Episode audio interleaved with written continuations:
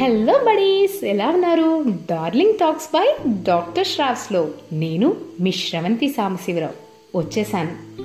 అంతిమ ఘట్టం Radhe Shyam. Let celebrate the awesomeness of love ఊహించిన రాధ శ్యామ్ ప్రపోజ్ చేసే లోపే తన మనసులో మాట ఏదైనా సరే చెప్పేద్దామని గట్టిగా నిర్ణయం తీసుకుంది. యథావిధిగా గుండెల నిండా రాధని మనసులో ఆమెపై ప్రేమని నింపుకున్న శ్యామ్ రోజులాగే రాధకి ఎంతో ఉత్సాహంగా ఫోన్ కలిపేశాడు. రాధ సీరియస్గా శ్యామ్ నీతో ఒక మాట మాట్లాడాలి. ఒక విషయం గట్టిగా చర్చించాలి అంది. ఆశగా శ్యామ్ వింటూ కొంటెగా రోజు మాట్లాడుకుంటున్నాంగా అన్నాడు. సీరియస్ శ్యామ్ అని గట్టిగా అంది రాధ. సరే సరే చెప్పు అన్నాడు. నువ్వు నన్ను ప్రేమిస్తున్నావు కదా అంది. వెంటనే శ్యామ్ గుండె వెయ్యి రెట్లు వేగంతో కొట్టుకుంది. ఆనందంతో పిల్లి మొగ్గలేస్తూ అవును అని చెప్పబోయే లోపే నాకు తెలుసు. కానీ మన ప్రేమ పెళ్ళి ఇవేమీ జరగవు. మా అమ్మా నాన్నలను నొప్పించే పని నేను చెయ్యలేను. వాళ్ళు ఎంతో కష్టపడి నన్ను ఈ రోజుకి కూడా కష్టం తెలియకుండా ఈ స్థాయికి తీసుకొచ్చారు. వాళ్ళు ఏ రోజు నా నుండి ఏమీ ఆశించి ఇవన్నీ చేయలేదు. ఇన్ఫ్యాక్ట్ ఏ తల్లిదండ్రులైనా అంతే కదా శ్యామ్? కానీ వాళ్ళ రుణం తీర్చుకోలేంది అని తెలుసు. అయినా వాళ్ళకి మనం ఇవ్వగలిగేది ఏమైనా ఉందో లేదో నాకు తెలియదు కానీ పిల్లలు ప్రేమ పేరుతో పెళ్ళిళ్ళు వాళ్ళకు నచ్చిన వారిని చేసుకుంటే అప్పటిదాకా గుండెలపై నిలబెట్టుకున్న వాళ్ళని గుండెల మీద తన్నినట్టే అని నాకు అనిపిస్తుంది. ప్రేమ నీ నా అంటే రెండు హృదయాల కలయిక అయితే కావచ్చు కానీ పెళ్ళి మాత్రం రెండు కుటుంబాల కలబోత. నాకు ప్రేమ రుచి చూపించి దాని గొప్పతనం తెలిసేలా చేసిన అమ్మా నాన్నల్ని కాదని నన్ను ప్రేమిస్తున్న నీ చెయ్యి పట్టుకొని ప్రశాంతంగా బతకలేను.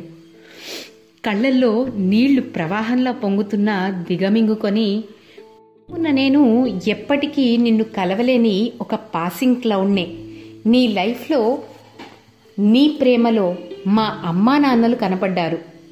నీలాంటి మంచి మనసుకి నాకంటే మంచి అమ్మాయి వస్తుందిలే శ్యామ్ అని చెప్పేలోపే శ్యామ్ నీకంటే మంచి అమ్మాయి వచ్చినా ఆమె నువ్వు కాదుగా రాదా పర్వాలేదు. రాధా ఏదో ఆశించి నిన్ను ఇబ్బంది పెడితే నాది ప్రేమ ఎలా అవుతుంది? నేను నాలానే నిన్ను ఇప్పటికీ ఎప్పటికీ ఆఖరికి నువ్వు ముసల్దానివైనా కూడా నా రెండు జళ్ళ గులాబీగానే నిన్ను ప్రేమిస్తా ఆరాధిస్తా. నీ జీవితంలో భాగస్వామిని కాలేను అనే బాధ చంపేస్తోంది. నా గుండెల మీద నీ పేరు పచ్చబొట్టు మాత్రం చెరిగిపోనివ్వను. నీ మీద ప్రేమ తరిగిపోనివ్వను. నీ నీడలా నీకు కనబడకుండా నీ వెంటే ఉంటా.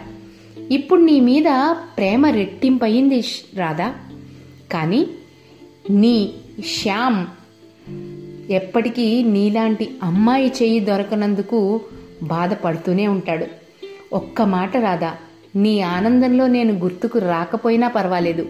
నీ కష్టంలో నీ కంటి నీరు కింద పడేలోపు చిరునవ్వు రూపంలో నేను వచ్చేస్తా. శ్యామ్ పైకి అనకపోయినా ప్రేమ ఎంత మధురం ప్రియురాలు అంత కఠినం. చేసినాను ప్రేమ క్షీర సాగర మదనం. మింగినాను హలాహలం. అంటూ ఇళయరాజా గారి బ్యాక్గ్రౌండ్ బీట్ అతన్ని కాల్ చేస్తోంది.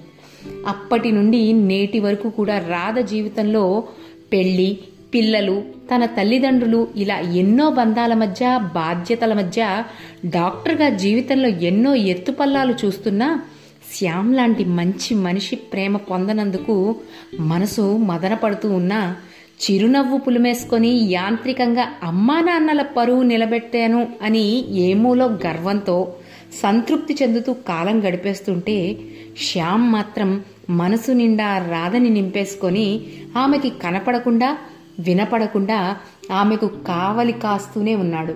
ఆమె లైఫ్లో ఆనందాలని అతనివిగా భావిస్తూ ఆ ప్రేమలోనే ప్రేమగా బాధని కూడా దిగమింగుకొని మళ్ళీ జన్మంటూ ఉంటే ఆ రాధే ఈ రాముడి లాంటి శ్యాముడికి సీతలాంటి సతి కావాలని తప్పిస్తూ జీవితం గడిపేస్తున్నాడు.